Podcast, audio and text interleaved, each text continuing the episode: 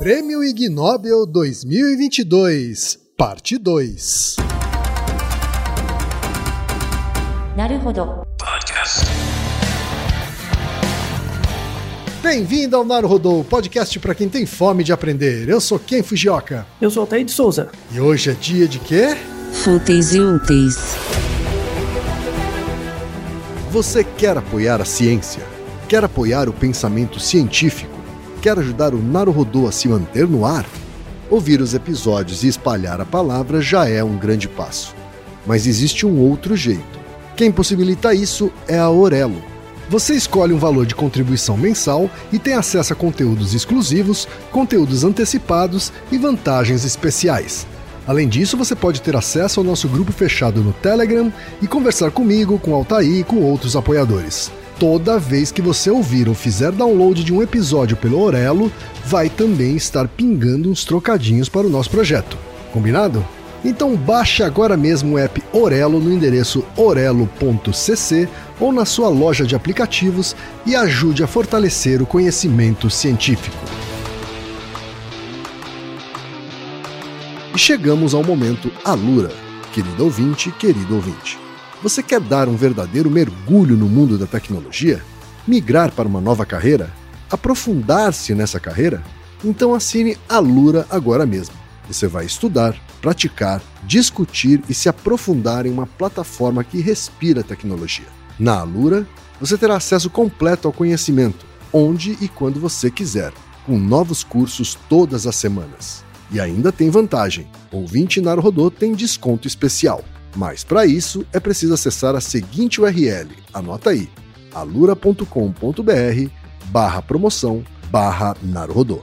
Nesse endereço, além do desconto especial, você vai conhecer histórias reais de transformação de pessoas que estudaram na Alura. Então, repetindo, acesse alura.com.br barra promoção barra Naruhodô.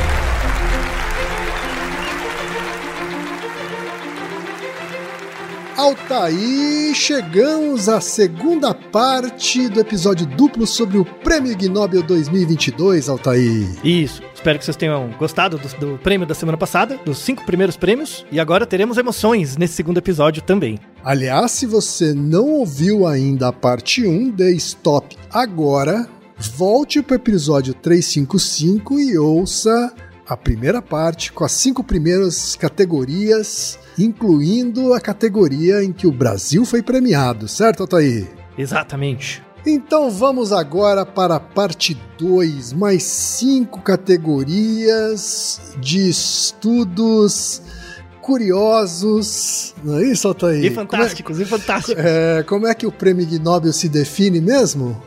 Ah, ele fala que são é, prêmios que fazem você rir e depois pensar. Então vamos para a primeira categoria dessa parte 2. Prêmio Engenharia foi para o Japão.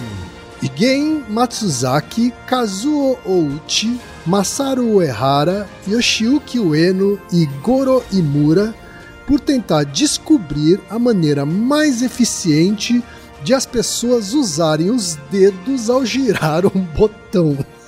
Não é legal? Hein? Tinha que ser japonês, viu? Não é legal? Oh, o trabalho é fantástico. Oh, Mas, mas esse trabalho teve um troll. Esse trabalho teve um troll, que assim, é um artigo de 1999, publicado Tá. numa revista de engenharia, né? Então é um Uhum. trabalho de engenharia. Certo. E ele é mais importante do que parece, sabe? É, hoje é uma tendência de design nova, né? É. Se você pega 10 anos atrás, a tendência de design era não ter botões. Sabe? Uhum. Tipo, telas é, é, eram tipo superfícies planas e o botão era meio incluso, sabe? Sim, É, sim. Meio escondido, né? É, era escondido, não tinha um, não tinha um negócio pra dar profundidade ou não, sabe? Era um. né? Uhum. Era uma tendência de design. É, hoje tem voltado um pouco botões, né? Mas esse Sim. botão, esses botões que eles estudaram não era um botão que você aperta, sabe? Que afunda. É um botão que você gira, tipo um dial. O- Certo, certo. Potenciômetro, assim, né? É, ou um controle do. Sabe, controle de volume? Aham, sim. Não tem carros, por exemplo, que o, que o controle do rádio é um, é um dial desse que você gira, Sim, né? sim. E ele tem um certo tamanho. Então, eu não sei se no seu carro tem um- o controle de volume do carro é com esse botãozinho, né? Que um- esse botão que gira. Uhum. Você reparou quantos dedos você usa pra girar esse botão? Olha, agora me lembrando aqui, eu acabo usando três hab- habitualmente. Então, pra pra girar esses botões, né? Você usa, depende, o número de dedos que você usa depende do tamanho do botão também. Então, quando o botão é muito pequenininho, você usa dois dedos. Aí vai aumentando, você usa mais dedos. O troll desse trabalho era assim, porque esse trabalho foi publicado em 99 numa revista de engenharia japonesa. Uhum. E o, traba o trabalho tá inteiro em japonês. Me deu um puta trabalho pra ler. Assim, tudo bem, eu entendo um pouco de Nihongo, mas pra ler, e, e tinha uns kanji nervoso. Nossa, Aham. foi, foi o artigo que levou mais tempo. Era muito, ainda bem que ele era curto, mas levou um tempo. E o Ah. Google Tradutor não traduz umas coisas de engenharia, sabe? Então você tem que meio Sei. que saber mesmo. Aí contei com a ajuda dos universitários pra dar uma ajuda em umas partes e saiu, né? Deu pra entender. É, como o artigo era meio técnico, tem umas palavras que você não conhece, mas quando você conhece, fala, ah, então tá bom, agora- agora é isso. Então, na- na- esse artigo, né, eles queriam testar o número de dedos que as pessoas usavam em função do tamanho do botão e a força que elas usavam também. Tipo, estudar a dinâmica, né, da, da força quando você usa esses botões de giro, né? E aí, Certo. eles construíram um aparato que era tipo uma mesa, né, alta. Então, a mesa tinha 80 centímetros de altura e o tampo da mesa tinha 60 centímetros de lado.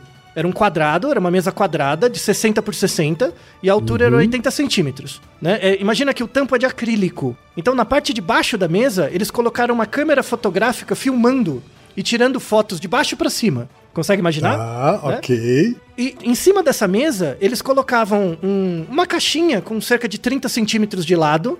E nessa, na- dentro dessa caixinha tinha um botão. Esse botão que gira. E aí eles iam manipulando o tamanho do botão e a pessoa que girava. Então tinha lá um dialzinho que você tinha que girar até um certo valor. Né? Eles usaram 32 pessoas, 23 homens e 9 mulheres. Uhum. E a pessoa ia lá e girava. E a câmera de baixo pra cima filmava. Então filmava quantos dedos a pessoa usava, a posição do punho em relação à mão e a posição do corpo da pessoa em relação à mão dela também. Certo. Né? Vê que é uma coisa bem, né? Então. E aí, é, bom. Aí eles faziam isso e fizeram várias medidas. E aí tem todo um trabalho de engenharia mesmo, de medida, de onde pega a mão, sabe? Aí eles fizeram, colocaram todas as fotos uma em cima da outra, fizeram um mapa de onde colocava o dedo, né?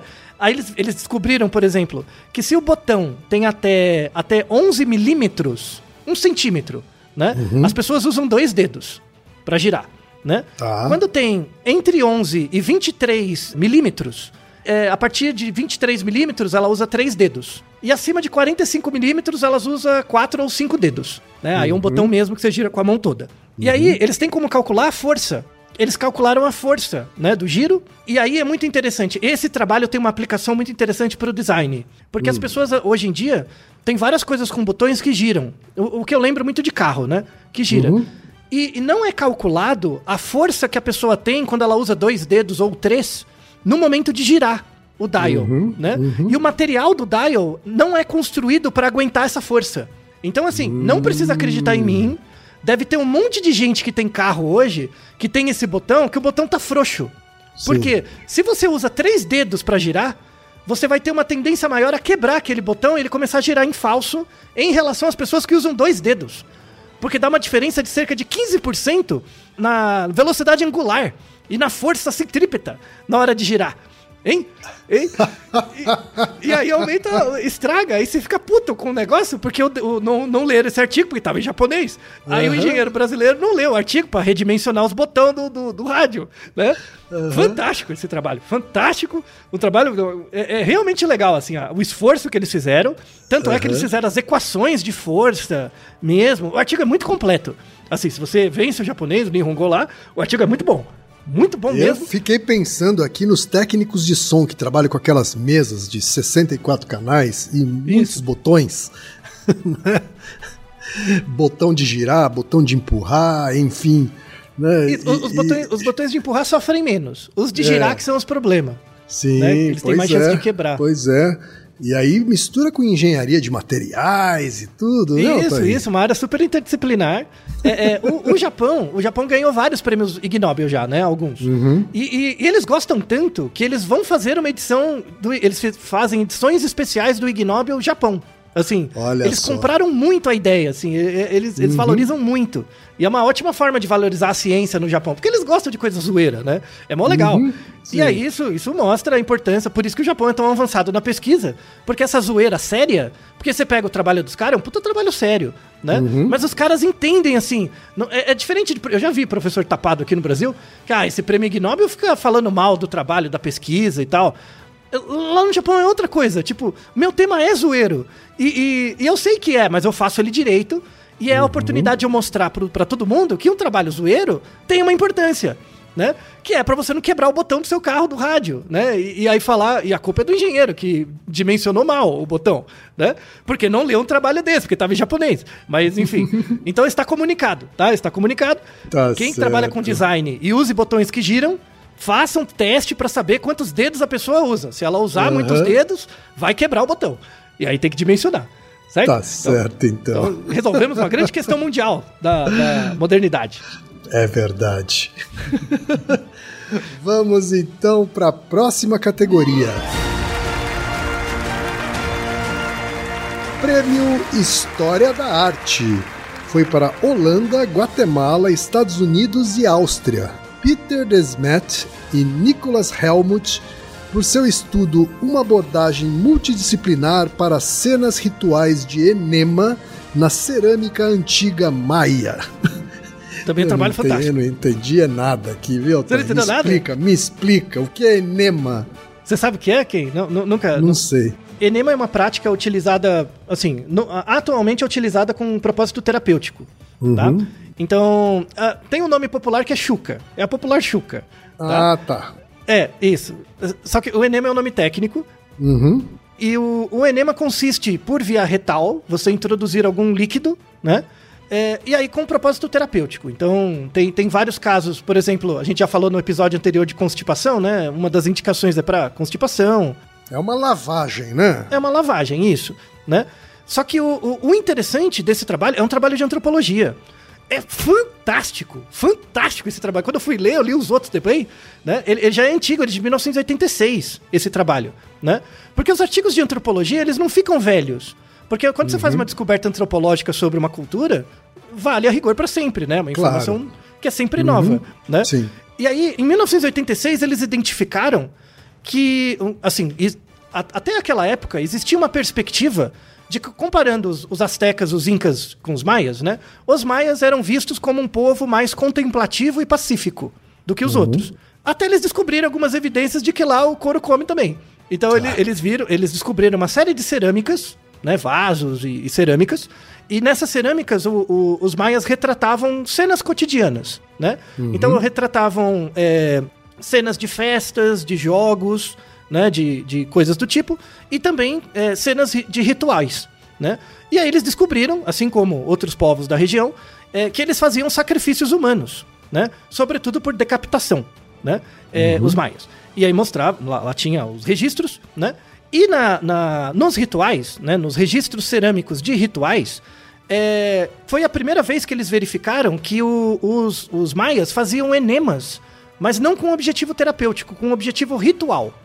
Ritualísticos, né? Por quê? Porque as- assim como todo o seu, gas- seu trato gastrointestinal, a boca, o esôfago, o estômago, o intestino e o reto, o ânus, né?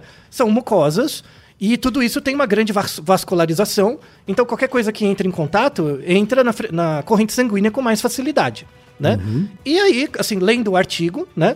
é, eles coletaram evidências de histórias antigas e, e populações atuais que utilizavam práticas maias desde tempos imemoriais, né? Que eles tinham um problema com vômito. Assim, o, o vômito para a cultura maia, né? Não era visto como algo é, bom. Era, era algo que mostrava que você estava doente. Não era uma, uma coisa de purificação, por exemplo. Diferentemente, por exemplo, da Europa. Tá? Na Europa, induzir vômito era uma forma terapêutica, era uma forma de tratamento. Né? É, sem muita eficácia, claro, porque não se conhecia nada da fisiologia, tá? Mas, mas era usado. Os maias tinham um problema com isso. Né? Tanto é que outras evidências antropológicas é, convergentes né, tem um, um, um tipo de população que existe até hoje, né, que são os givanos, né, na América do Sul, ali na região do Equador e tal, da eh, um povo andino, do Peru e da, do Equador, eles têm uma bebida que chamam guayusa. E essa bebida eles tomam antes de fazer algum ritual, alguma, alguma prece ou algum ritual. E essa bebida não era uma bebida que tem que ser engolida. Ela, você tinha que é, tipo, fazer uma, um bochecho e jogar fora, para purificar a boca. É, eles tinham. O, o- e, e tem, por isso, por é, pesquisa convergente, mostra que o- os maias tinham uma prática parecida, né? De, de evitar vômito, de cuidar bem da boca. E quando eles tinham que fazer rituais em que eles usavam ah, substâncias alucinógenas, outros povos da região também usavam, faziam uso de substâncias alucinógenas, só que eles ingeriam pela boca. E muitas dessas substâncias ge- geravam vômito. Só que eles não queriam isso, porque o vômito não era visto como algo é, é, saudável. Então eles faziam enema. Eles faziam um. chama clister isso, tá? É usado em hospital. O clister é uma bolsa que você enche de água, coloca numa certa altura com um tubo, você introduz o tubo no ânus e o líquido, por eh, gravidade, vai descendo e entrando, tá? É basicamente isso. Eles faziam uma prática parecida. E aí eles estavam, assim, não há, não há consenso até hoje do que eles colocavam, né, na, na, na água, mas eh, existem relatos de que, assim, existem algumas variações. Eh, alguns tipos de erva com potencial alucinógeno eram colocados ali, né?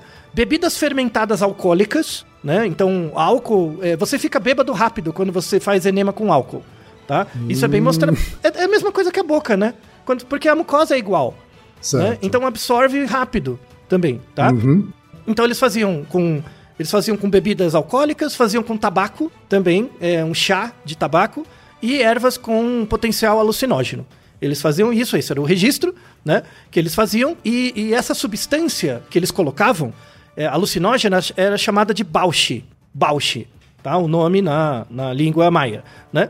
E isso é, já tem registros desde os anos 600 depois de Cristo que eles faziam essa prática, né? Dos anos 600 aos anos 900 depois de Cristo.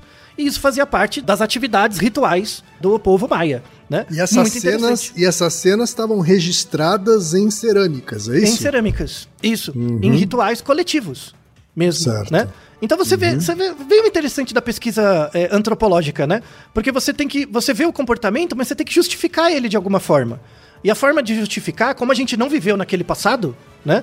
É, é procurar populações presentes que compartilham de herança genética e cultural com aquelas populações mais antigas e pesquisar os ritos e tentar fazer uma genealogia dos ritos, né? Sim. É é a mesma coisa que uma genealogia, por exemplo, para procurar um dinossauro, né? É, é muito interessante, né? Só que ao invés de achar, achar ossos, você acha ritos, né? E cria um quebra-cabeça mesmo dos motivos pelos quais as pessoas faziam coisas né, em passados é, longínquos. Muito interessante. né? Sensacional a forma É. como eles conseguem né, criar uma narrativa né, a partir Isso. dessas observações. Exato, e recomendo muito ler o artigo. Tem, tem referências antropológicas, tem as fotos né, dos vasos, é, é algo bem interessante. Vale como informação cultural para todos. Muito bom, Tá. ótimo trazer esse trabalho à tona desde 18 1986. Como uma pepita guardada, né? Finalmente foi trazida à tona e recebeu a honra que merece. Não é verdade? Tá certo, então. Vamos para a próxima categoria. Prêmio de Física foi para China, Reino Unido, Turquia e Estados Unidos. Frank Fish, Ziming Yuan, Ninglu Chen, Lai Bing Jia, Shunian Ji e Attila Insesik por tentar entender como os patinhos conseguem nadar em formação, Altair. Fantástico, fantástico, fantástico. Esse, esse artigo deu trabalho. É um puta artigo difícil, tá? Porque, é, bom, pato, né? Você já viu a história da mamãe pato nada no lago e vê os patinhos atrás, Uhum. né? É, é, até musiquinha de criança disso, né? Que, o- que os patinhos se perdem e tal, né? Eu não vou cantar a musiquinha que Isso. eu também não lembro, né? Mas a, a- esse, esse, são dois trabalhos que geraram esse prêmio, né? Um é um livro, é, uma é um capítulo de um livro, que é sobre Tá. mecanismos e fisiologias do nadar animal. É um trabalho, um livro, né? Sobre biomecânica mesmo, né? do- dos movimentos de organismos dentro da água, né? É, a, a biomecânica e a hidromecânica, né? Do nadar. E aí, em 2021, é, foi feito um artigo com os patinhos, especificamente, né? Certo. E é fantástico. Nossa, é- é- foi publicado numa revista de mecânica de fluidos. Então veja que a matemática era nervosa, tá? Eu vou tentar traduzir. Assim, é, é, é, Desculpa quem for da área que eu vou cometer umas obscenidades aqui, eu vou pular umas partes. Porque, Tá mas o negócio é, é- O bagulho é louco. Tá? Uhum. O objetivo desse artigo de 2021 era, era explicar. Porque assim, os, os patinhos, né? Vai a mãe na frente e os patinhos, os filhotinhos atrás. Por que, que eles sempre andam nessa formação? Em linha, né? Por quê, né? Aí tinha até uma hipótese de que ah, os que ficam atrás, a mãe não vê. Então ele tem mais chance de ser predado, sabe? É, é, então tinham hipóteses. E, mas aí esse artigo mostrou de forma cabal que é muito mais eficiente para a sobrevivência dos patinhos eles andarem atrás da mãe, né? Por uma questão física do movimento. Por causa da mecânica de fluidos mesmo, né? É, e assim, aí você tem que imaginar um pouco é, um pato. Quando o pato tá na água, ele boia, né? Mas ele, pra ir pra frente, ele tem que mexer o pé, né? Sim. Então ele fica lá embaixo batendo o pezinho dele, né? Por isso que o, pato anda, mo- anda voa e, e- e nada, né? E os três mais ou menos, tá? Então ele, ele o, o, o pé dele é fechado, né? Grudado pra forma nadadeira e ele vai andando, né? Vai, vai nadando. Sim. Então, o que acontece? Quando, quando o pato tá em cima da água, né? Ele empurra a água por onde ele passa, né? Sim. Quando ele empurra a água, é, de forma tangente ao pato, vai formar um triângulo de água, que é uma onda, porque ele empurra, né? E aí forma uma onda de água pro outro lado. Sim. Tudo bem? Né? Como um- então é, é como se o, o pato fosse uma flecha, né? Que vai cortando a água e vai formando nas diagonais, assim, né? Dos lados do triângulo, onde o, o centro é o peito do pato, vai formando ondinhas, né? E a parte de. E, e o pato é, vai mexendo o pé embaixo. Quando ele mexe o pé, desloca a água para trás também, Sim. gerando ondas atrás do pato, tá? Então, então ele, ele gera uma onda de quebra na, pra frente e, e ele gera uma, uma onda é, por baixo, tá? Por baixo dele. Então forma um desenho de um triângulo e atrás dele formam ondinhas. Esse é basicamente o grafo, o elemento da mecânica de fluidos do pato, tá? Certo. E aí, os patinhos atrás, porque pensa comigo, ó, forma esse triângulo do lado do pato e atrás formam ondinhas. Essas ondinhas não têm uma frequência? Essa frequência é regulada pelo nadar do pato, né? Sim. Essa frequência. Mas essa frequência é tida como razoavelmente constante. Todos os patos têm o mesmo padrão. Quando eles estão só nadando, sabe? Sem estar fugindo, sem nada, eles nadam mais ou menos na mesma velocidade. Então, o- a onda gerada pelo movimento do pé do pato é razoavelmente constante com uma certa velocidade. O que acontece, que é uma coisa fantástica, é que o patinho atrás, ele tem que seguir, né? Então, pra ele seguir, ele, ele tem que empurrar a água e também andar com o pezinho dele. Só que ele é muito menor, né? Então, ele tem que fazer muito mais esforço, né? Aí, o que que acontece? A, a mãe não gera uma onda? Se o pa- e essa onda, é, é, essa onda ela não sobe desce? E ela sobe e desce com uma frequência, né? Se o patinho descobrir atrás da mãe onde é o momento de pico da ponta da onda, é como se ele estivesse no alto, no alto de uma onda no mar. Então a onda vai jogar ele pra frente. Entende? Hum, ele se aproveita da onda que o Que a mãe gera. pé de pato da mãe gerou. Isso, isso. E, então, os patinhos ficam a uma distância igual entre si e ressonante com a onda destrutiva do pé da mãe pato. Olha que foda, né? E aí o que acontece? O pato não precisa nadar. Então, assim, porque quando ele faz, faz uma muito onda, menos força, é. quase nada. Ele não faz, ele só, ele só boia. Praticamente quando ele é bem pequenininho, ele só boia. Então Certo. a mãe corta a água, gera ondas atrás, o patinho fica localizado no alto da onda e aí a onda joga ele pra frente. Né? A, a- é, isso é chamado a onda de interferência, né? É, é, quando ele encontra um certo espaço crítico, gera uma onda de arrasto. Então, em vez dele ir pra trás, ele vai pra frente. A mãe carrega eles, né? E quando se os patinhos estão igualmente espaçados, essa onda não tem deformidade. Então a onda de um pato passa por de trás. Então todos eles vão em fila. Sensacional. É como se existisse uma corda invisível que puxa a mãe com os filhotinhos. Olha que trabalho fantástico. Eu dei uma resumida boa, tá? Olha, eu vou, eu vou ter que ir pra uma lagoa com patos pra observar Isso. isso, de perto, viu, Com os Antônio? filhotinhos, com os filhotinhos. Com e aí os você filhotinhos. vê que quanto, quanto menor o filhotinho, menos esforço ele faz. Mais carregado ele é pela onda transversal do, do atrás do pato. Mais carregado ele é. Então você vê, é muito interessante, porque aí eu fui procurar uns vídeos de etólogo mesmo, né? Aí é muito legal, porque você vê a mãe andando pra frente, orientada, sabe? Ela olhando. E o patinho atrás, ele fica olhando pros lados.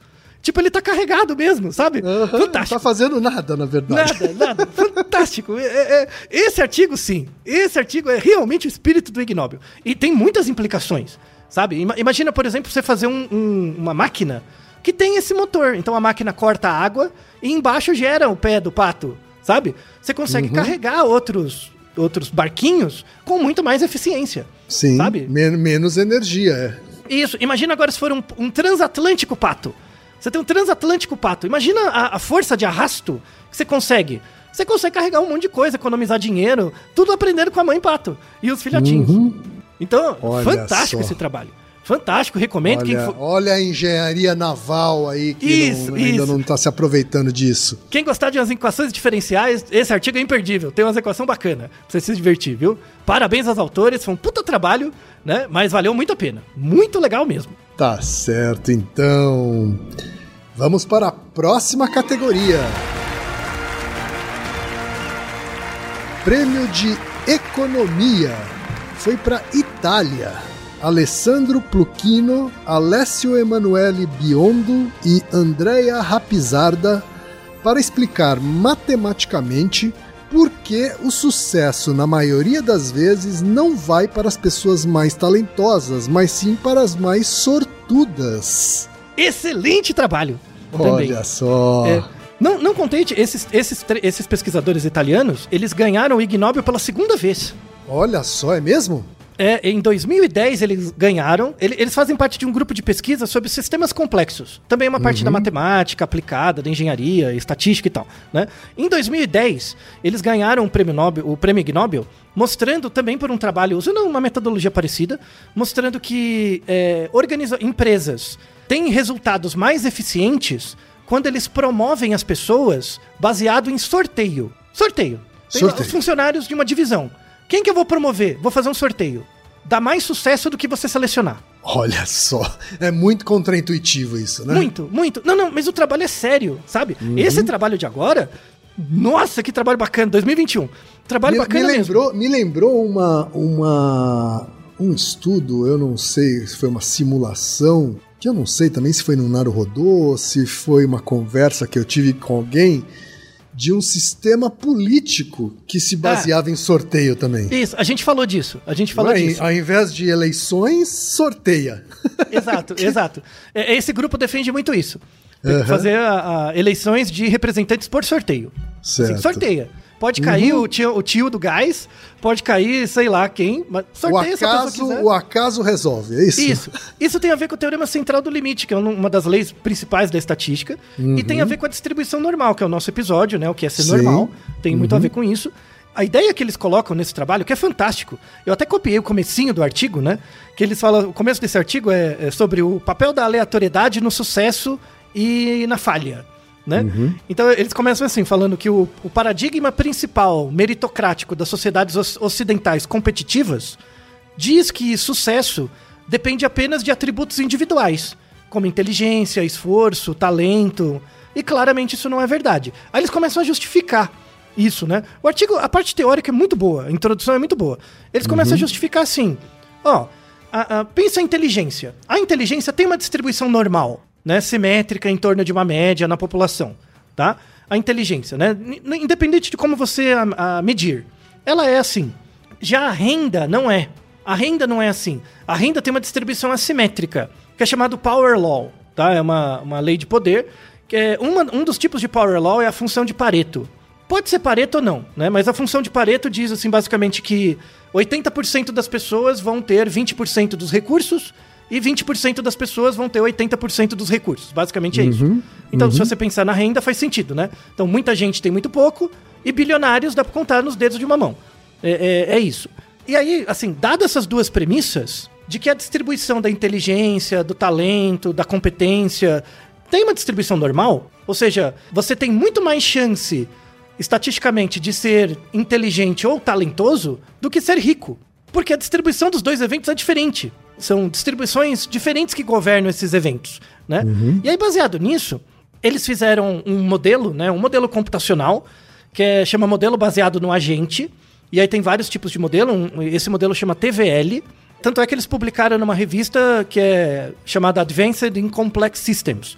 é uma área do conhecimento em que eles simulam condições e fazem uma abordagem computacional para atacar todas as possibilidades dentro de um sistema com certas condições. Então, assim, imagine que eu tenho elementos, cada, cada um desses elementos tem uma, um- uma cabeça com uma certo, um certo grau de inteligência. Essa inteligência eu vou definir por uma variável de 0 a 1, então qualquer valor entre 0 e 1, que tem uma distribuição normal, tá? Simétrica. To- to- todos os elementos têm uma probabilidade de ter, segundo uma distribuição normal. E aí eu modelo talento, todos assim, como distribuição normal. Mas aí eu, moleto, eu, eu modelo a renda. E a renda, eu vou, eu vou supor que é assim: cada indivíduo dentro desse sistema tem uma renda. E, aleatoriamente, ao longo das interações, ao longo do tempo, aleatoriamente, um indivíduo qualquer vai ser sorteado. E se esse indivíduo for sorteado, ele vai ganhar o dobro da renda dele. Então, se ele ganha 10, ele vai ganhar 20. Por acaso. Tá? Só que esse ganho é proporcional ao talento dele. Então imagina, o, o inteligência vai de 0 a 1, um, o talento também vai de 0 a 1. Um. Imagina que seu talento é 0,7.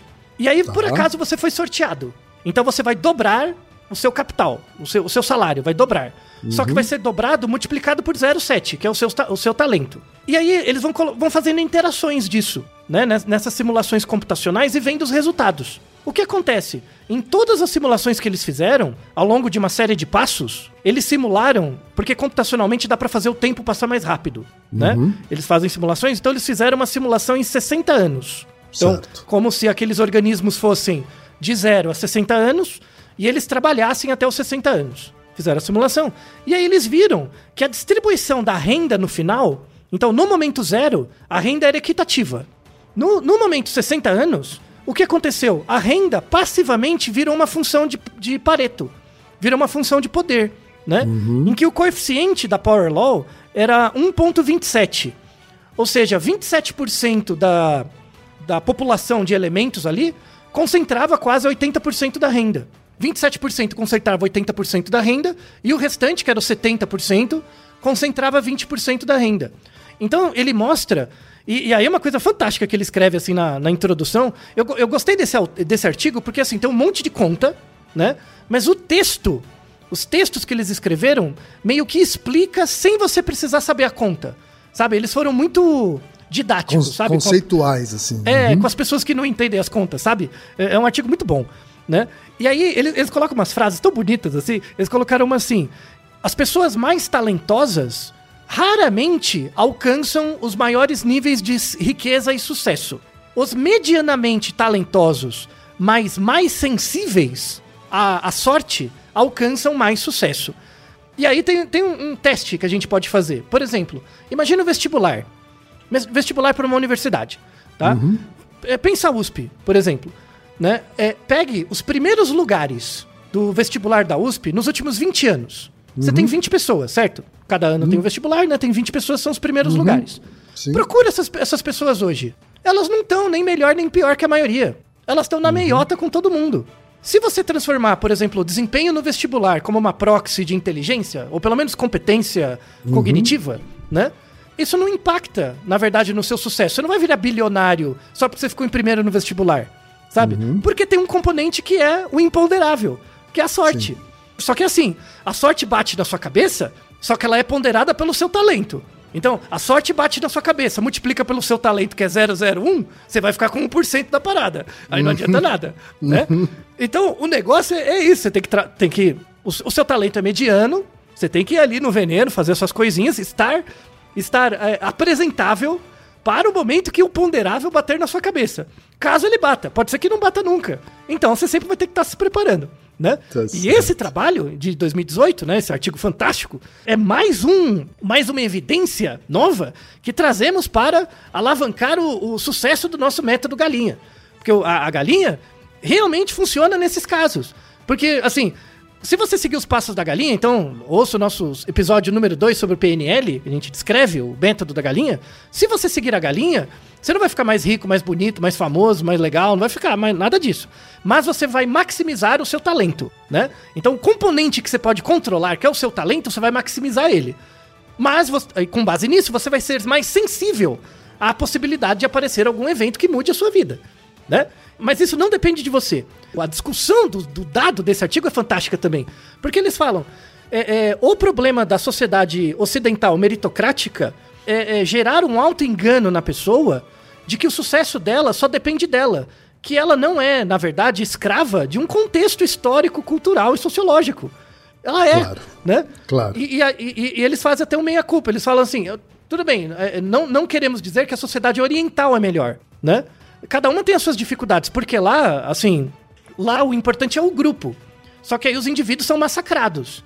Então é uma outra contingência também, né? Então mesmo que você tenha muito talento, você não vai perceber que esse talento é seu, é do grupo. É por causa do grupo. Isso é bom por um lado, porque tira um pouco do seu peso, mas é ruim também porque você, ah, ah, tipo, o, o jeito de você ser reconhecido é se adequar ao grupo. Mas muitas vezes a fonte do seu talento é não se adequar ao grupo. Aí você fica desadaptado. Então, é, é- é- é muito inteligente. Esse artigo é um dos melhores desse prêmio, eu achei. Que ele é muito bem feito, assim, muito bem bolado, sabe? E, e com base nesses modelos computacionais, realmente dá pra pensar coisas contra-intuitivas na nossa vida, sabe? E tipo, é- é, eu não quero ser bad vibes, mas, mas é que não é ser bad vibes, é uma constatação óbvia. Você pode dar o seu melhor e dar errado, sabe? Isso não é fala de gente deprimida, não é, isso é um fato sabe? E as pessoas têm que se preparar para isso, que você pode dar o seu melhor, fazer lá o, melhor que você pode, e mesmo assim não ter reconhecimento, porque é uma contingência controlada por coisas que você não tem controle, né? Claro. Se faz sentido pra você, você continua fazendo. Mas nunca com a esperança de que você vai ser reconhecido vou, no futuro. Não. Sabe? Não conte com isso. Sabe? É, porque acontecer- contar com isso é tão falacioso quanto a meritocracia em si, né, Altair? Exato, exato. Isso, isso é muito difícil. E é difícil de lidar. Porque aí muita muitas pessoas têm dificuldade. Assim, então por, por que, que eu tô me esforçando? E aí a, a pergunta que você tem que se fazer é, tipo, qual o sentido da sua vida? Sabe? É, é, é, onde você direciona o esforço? Sabe? O, o esforço é pra quê? Pra, é pros outros gostarem de você? É pra você ser reconhecido? É pra você ficar rico? É, é, qual que é o esforço? Então, o- o- eu até deixo como uma, uma recomendação adicional esse artigo fantástico. Eu gravei um vídeo pro Nerdologia, que o título é O que é se sentir sozinho. E tem uma parte nesse vídeo do Nerdologia, a gente deixa até na descrição, que, que, eu- que, que fala disso, né? Que quanto mais rico você é, menos similar aos outros você se sente, porque você tem muitas coisas, né? Então, como você tem muitas coisas, você se sente muito diferente dos outros. É por isso que tem muito bilionário que é excêntrico. É excêntrico porque não consegue, na verdade, achar pessoas que são parecidas com ele, porque elas, na verdade, não existem. Então, tem o trade-off, sabe? Você tá nesse, nesse, nesse topo da cadeia alimentar, não é tão legal. Sabe? Então, o, o- o- se você pensa a sociedade, ela não é uma linha reta, ela é um círculo. E o cara miserável e o cara bilionário, eles se encostam para alguns atributos cognitivos, sobretudo o autocontrole e a impulsividade. Um- uma pessoa miserável com desespero para comer é tão desesperada quanto um bilionário buscando a imortalidade. Sabe? Sabe? Você conhece isso, Kim, né? Quando o cara começa a ganhar muito dinheiro, aí começa a ganhar carro, iate, aí para com essa porra toda, né? Aí começa a querer melhorar, melhorar a saúde. E qual que é o último passo de um bilionário? Investir dinheiro para imortalidade. É isso. Sabe? Porque Isso. nada mais Outro importa. planeta, né? Isso, mudar de planeta, porque nada mais importa, né? Uhum. É, é, esse artigo mostra muito isso, que isso é uma busca em vão, né? Porque todos os bilionários, na verdade, do ponto de vista do talento, são meio medíocres. Medíocres no sentido da média mesmo, sabe? Inteligentes na média. E eles só deram sorte, né? Então, na hora de você explicar sua própria trajetória, quanto mais bem sucedido você é, mais a sorte imperou é, para causar o que fez com que você seja o que você é hoje. Não é bonito? É bonito, Não é bonito? E, e é uma lição de humildade reconhecer que a sorte é o que acaba fazendo muitas pessoas conquistarem o que conquistam, né, Altair? Isso. E, e você aumentando a possibilidade dos outros terem sorte, de, de bandeja você aumenta a sua também. Isso que é Tá interessante. Você, Por isso, você siga a galinha. é. siga sempre a galinha e, mu- e vamos lutar para mudar a distribuição de Pareto da renda para uma distribuição menos assim, porque aí a potencial, a probabilidade de, da sorte é, é, brilhar para uma quantidade maior de pessoas aumenta. Essa é a nossa luta enquanto cidadãos. É isso daí. E vamos então para última categoria do Prêmio Nobel 2022. É o Prêmio Ig Nobel da Paz. Foi para China, Hungria, Canadá, Holanda, Reino Unido, Itália, Austrália, Suíça e Estados Unidos. Jun Hui Wu, Sabok Samador, Pat Barclay, Bianca Biersma, Terence Doris Cruz, Sérgio Loiacono, Anika Nipper, Kim Peters, Wojtek Prepiorka, Leo Tiokin e Paul Van Lange para desenvolver um algoritmo para ajudar os fofoqueiros a decidir quando dizer a verdade e quando mentir. Prêmio da paz, né? Por que será, não é verdade? Olha só, Altair, me explica esse estudo, Altair. Então, é, esse, esse, esse artigo tem muito a ver com o Naruhodo 338, que é porque fofocamos, né? Inclusive, a premissa do artigo é a mesma do episódio, né? É, que a importância da fofoca é para fazer é, a gente saber quem não colabora dentro do grupo, né? Então, para detectar trapaceiros, esse é um, um, uma hipótese evolutiva, né? Do porquê a fofoca apareceu, né? É, esse artigo é um, assim, parece que o tema é meio besta, assim, mas é um artigo muito difícil, né? É, é, ele é um artigo de genética de populações. Na verdade, é uma área da biologia que chama evolução social, né? É, você deve ter ouvido falar, quem, por exemplo, do dilema do prisioneiro, sabe? Esses tipos de jogos de cooperação, né? É, esses jogos têm um, um histórico muito longo de pesquisa é, relacionado à biologia. Então, é, o dilema do prisioneiro mesmo é só uma situação hipotética que muitos organismos na natureza lidam, né? Quando você vai cooperar com alguém, tipo, ah, eu vou te ajudar, né? Mas a, a- mas a gente não compartilha sangue. Você não é meu parente, né? Qual é a probabilidade de eu te ajudar frente a um parente, né? Quando você pensa assim em humanos, isso varia mais. Mas quando você pensa em outros organismos, né? Os organismos, dependendo da situação, têm uma tendência a cooperar mais com os aparentados do que os não aparentados, né? Então, se você cuidar dos, mesmo que você não tenha filhos, mas se você cuidar dos filhos dos seus ir- eh, irmãos, você também está cuidando dos seus próprios genes, né? Porque um terço do seu gene está lá também, né? E, e- então tem todo esse, esse jogo, né, que envolve as teorias de evolução social. É uma área super interessante e matematicamente é bem complexa, né? E, a, e essa área da fofoca, você, é- é- ela tem uma importância também é, dentro das teorias de evolução social, né? Então, o, o- esse artigo, existe uma ideia clássica dentro do- das teorias de evolução social que é chamado reciprocidade indireta. A reciprocidade indireta é assim. Eu não, imagina que, que, que eu não te conheço, quem? Eu não te conheço e você não é meu parente, tá? E a gente tá numa situação que a gente tem que cooperar um com o outro, né? Só que eu não sei quanto que você cooperaria comigo e quanto eu cooperaria com você, né? Então, a gente precisa cooperar, mas eu não sei o quanto eu consigo contar com você, sabe? Em que, em que quantidade você colaboraria comigo, né? Então, o, o- a ideia da reciprocidade indireta diz assim: na dúvida, coopere, tá? Então, assim, na minha interação com você, né? Como existe um ruído entre a gente, existe um ruído, tipo, eu não sei o quanto você quer cooperar, eu não sei o quanto, o que tá na sua cabeça, né? No longo prazo é melhor cooperar, né? Quando, quando é na situação tete a tete, do- é, duas pessoas, o melhor não é cooperar. Mas quando você tá com várias pessoas, e por exemplo, se eu cooperar com você, tem um terceiro olhando. E tem um quarto olhando. Tem uma audiência também pro nosso comportamento. Nesse caso coletivo, se eu coopero com você, aumenta a chance de alguém mais pra frente cooperar comigo, né? Então, mas pelo ruído. Então eu coopero com você, mas eu não sei muito bem a, a certeza que eu tenho de que a minha cooperação vai ter volta. Certo. Esse ruído, dentro de um contexto coletivo, pela teoria da reciprocidade indireta, os organismos tendem a cooperar um pouco. Tipo, ah, vou dar um crédito, vai, joga uma aí, vai que volta. Sabe? É, é essa a ideia. Meio Esse que é- todo mundo adota esse, esse pensamento de ah, média. Na, na, na, na- na- dúvida eu vou cooperar. Na dúvida, eu vou ajudar um pouco. Isso, em média. Essa é uma teoria, né? Aí tem um suporte estatístico, teo- eh, probabilístico pra isso. E- esse artigo que fala da fofoca, ele fala que não. Eles são contra essa teoria. Que a ideia não é modelar o que você não sabe, né? Na verdade, o, o- o- você tem que modelar a fofoca. Então, o que, o que, que o fofoqueiro faz? Tipo, imagina, tem você e um- uma outra pessoa, e eu falo pra você do terceiro. Então, eu te dou uma informação sobre um, um outro, tá?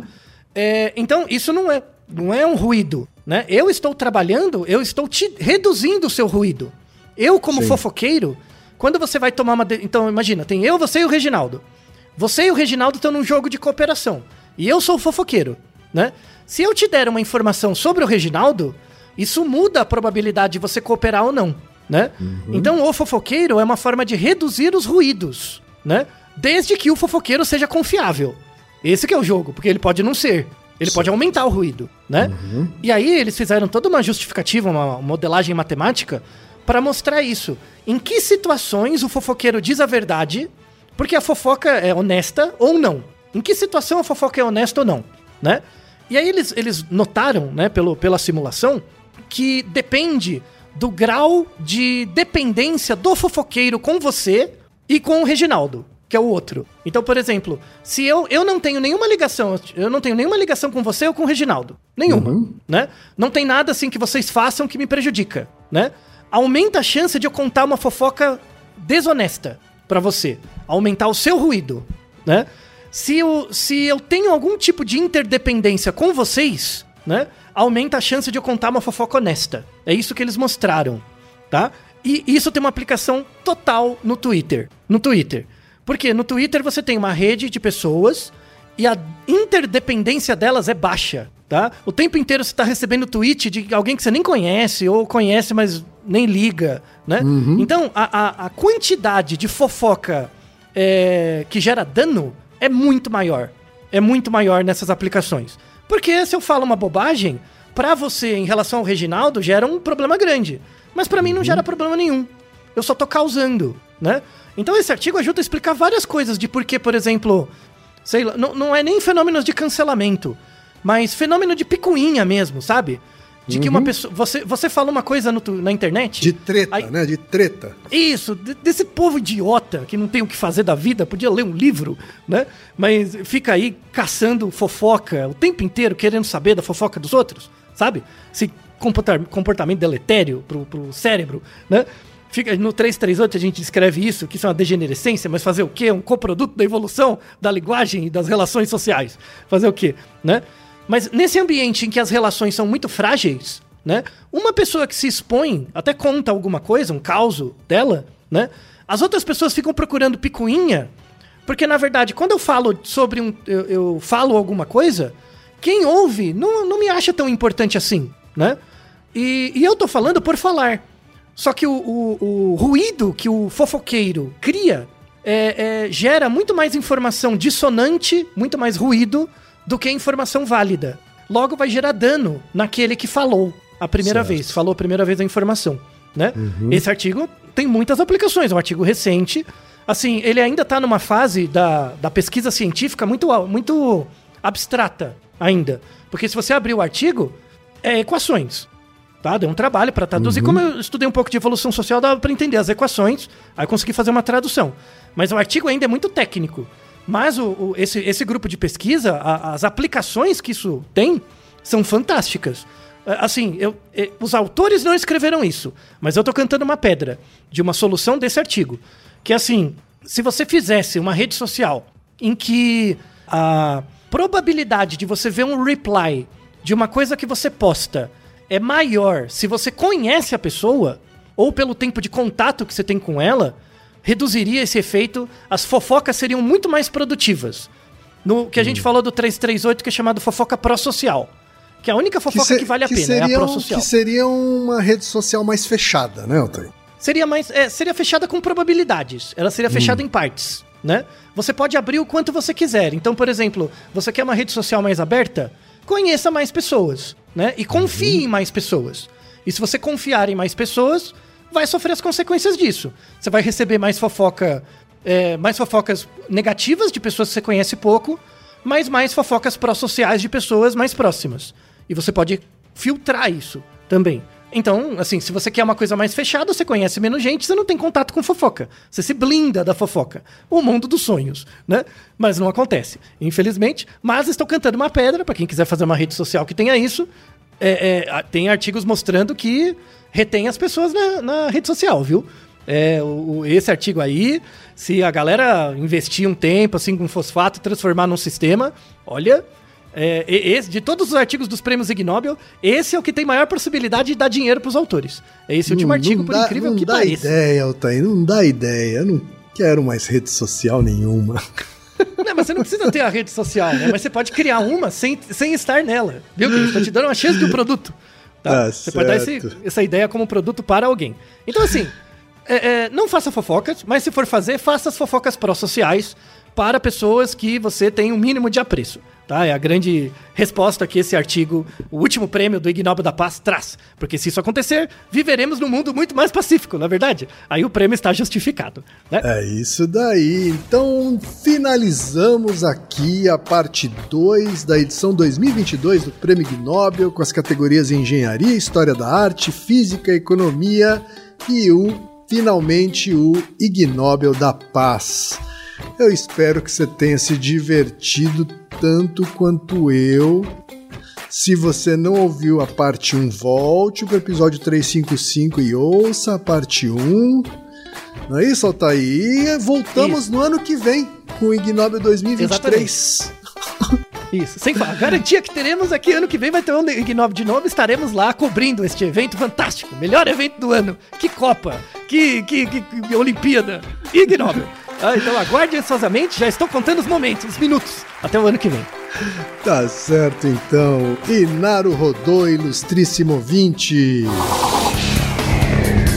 você já sabe, aqui no Naruhodô, quem faz a pauta é você. Você tem alguma pergunta pra gente ou quer comentar algum episódio? Escreva pra nós. podcast@naruhodô.com.br. Repetindo, podcast@naruhodô.com.br. e lembre-se, mande nome completo, idade, profissão e a cidade de onde você está falando. É isso aí. なるほど。 Podcast é, é apresentado por b9.com.br.